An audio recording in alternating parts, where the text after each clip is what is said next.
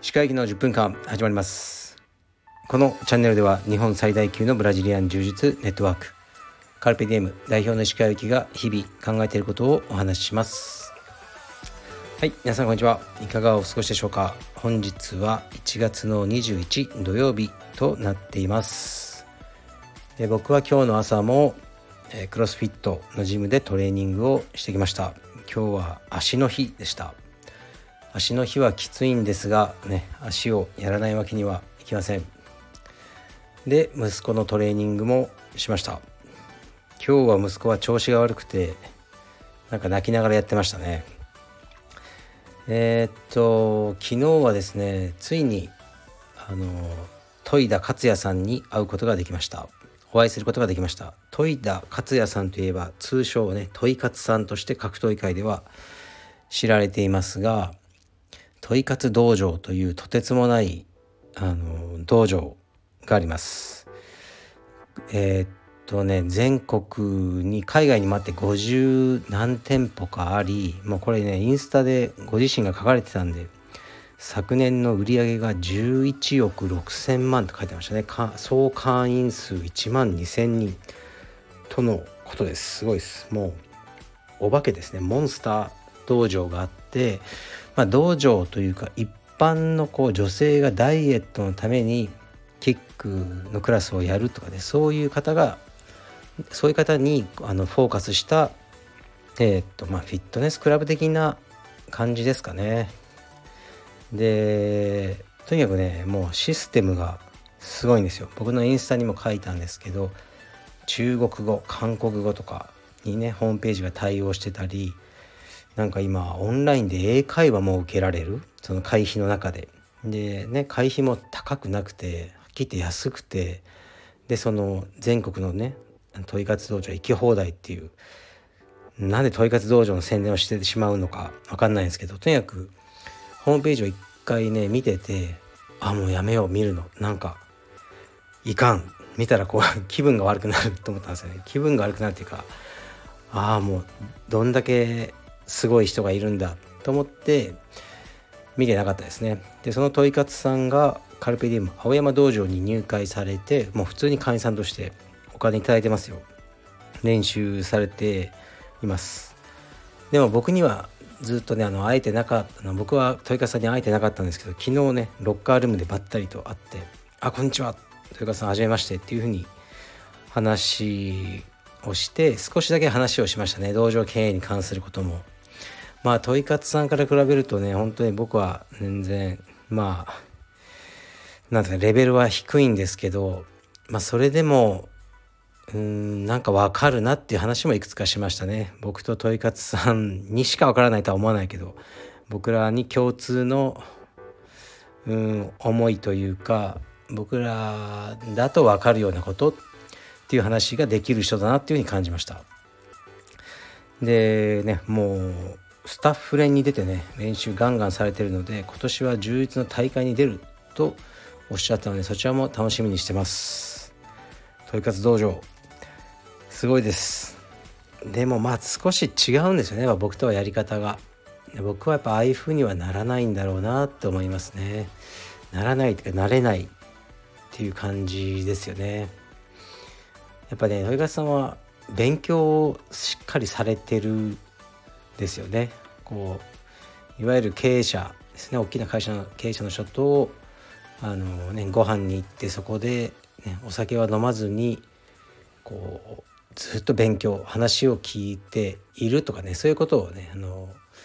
知り合いの人に聞いたことがあるんですけど僕はやっぱそういうの一切やっぱしないんで、うん、ダメなんですよね。まあいいです。僕は僕のやり方で頑張ります。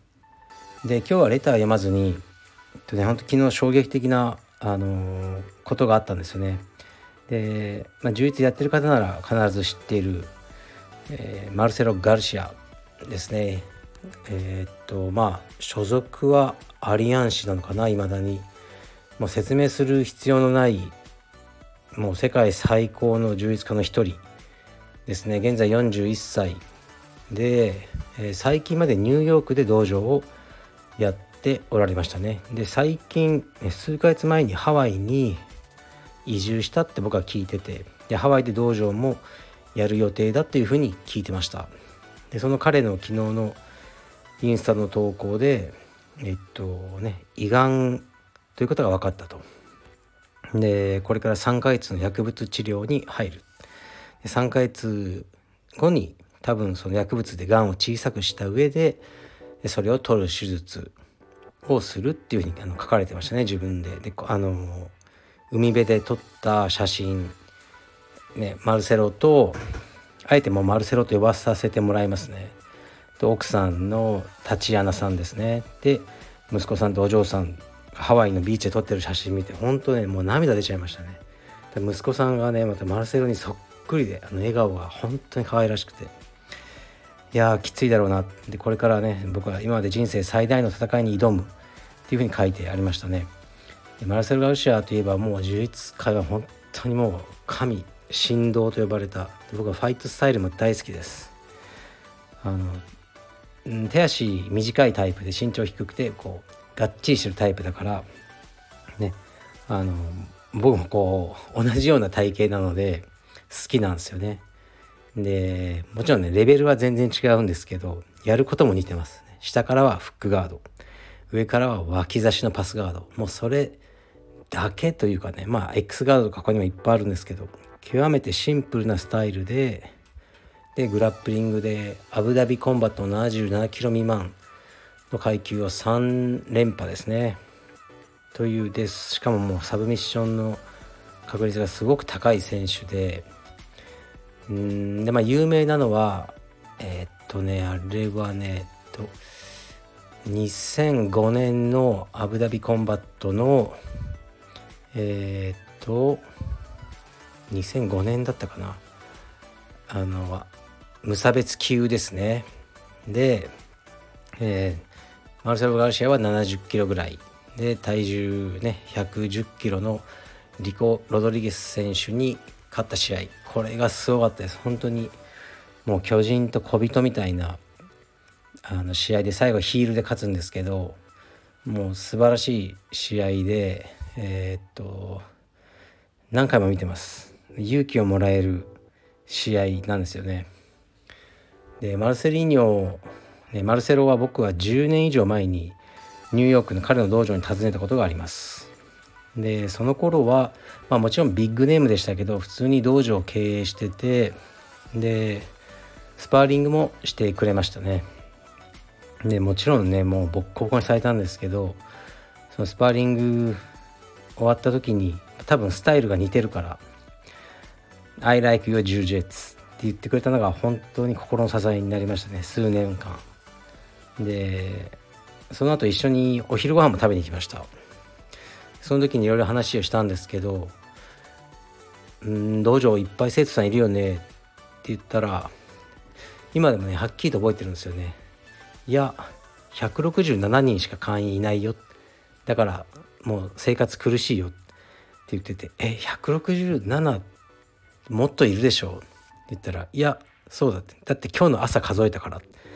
名簿を見て。でマルセル笑って言ってましたね。でもクラスに40人ぐらいいたじゃんって言ったらなんかねうちの生徒はやたら参加率が高いからそういう風に見えちゃうんだよって当時言ってましたね。それが10年以上前。ですが本当に良い思い出ですね。でマルセルマルセルは苦労人であのねアリアン市っていうまあ大きなとこに行って、まあ、ファビオ・グージェフ先生ですよねでそれがね大分裂を起こして多くのトップ選手ですねレオジーニョとかそのそれか選手がえー、っとマスター柔術に行ったのかなっていうのを作ってでその時に当時のトップ選手であのもう移籍しなかったのはマルセリーニョだけっていう感じでしたね。っぱそこはこう先生の忠誠を貫いた。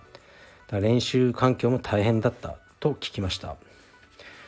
でもねファビオ・グージェフはあのね出てってやつらはもう一生許さんと。で、ね、チャンピオンはまた、ね、5年で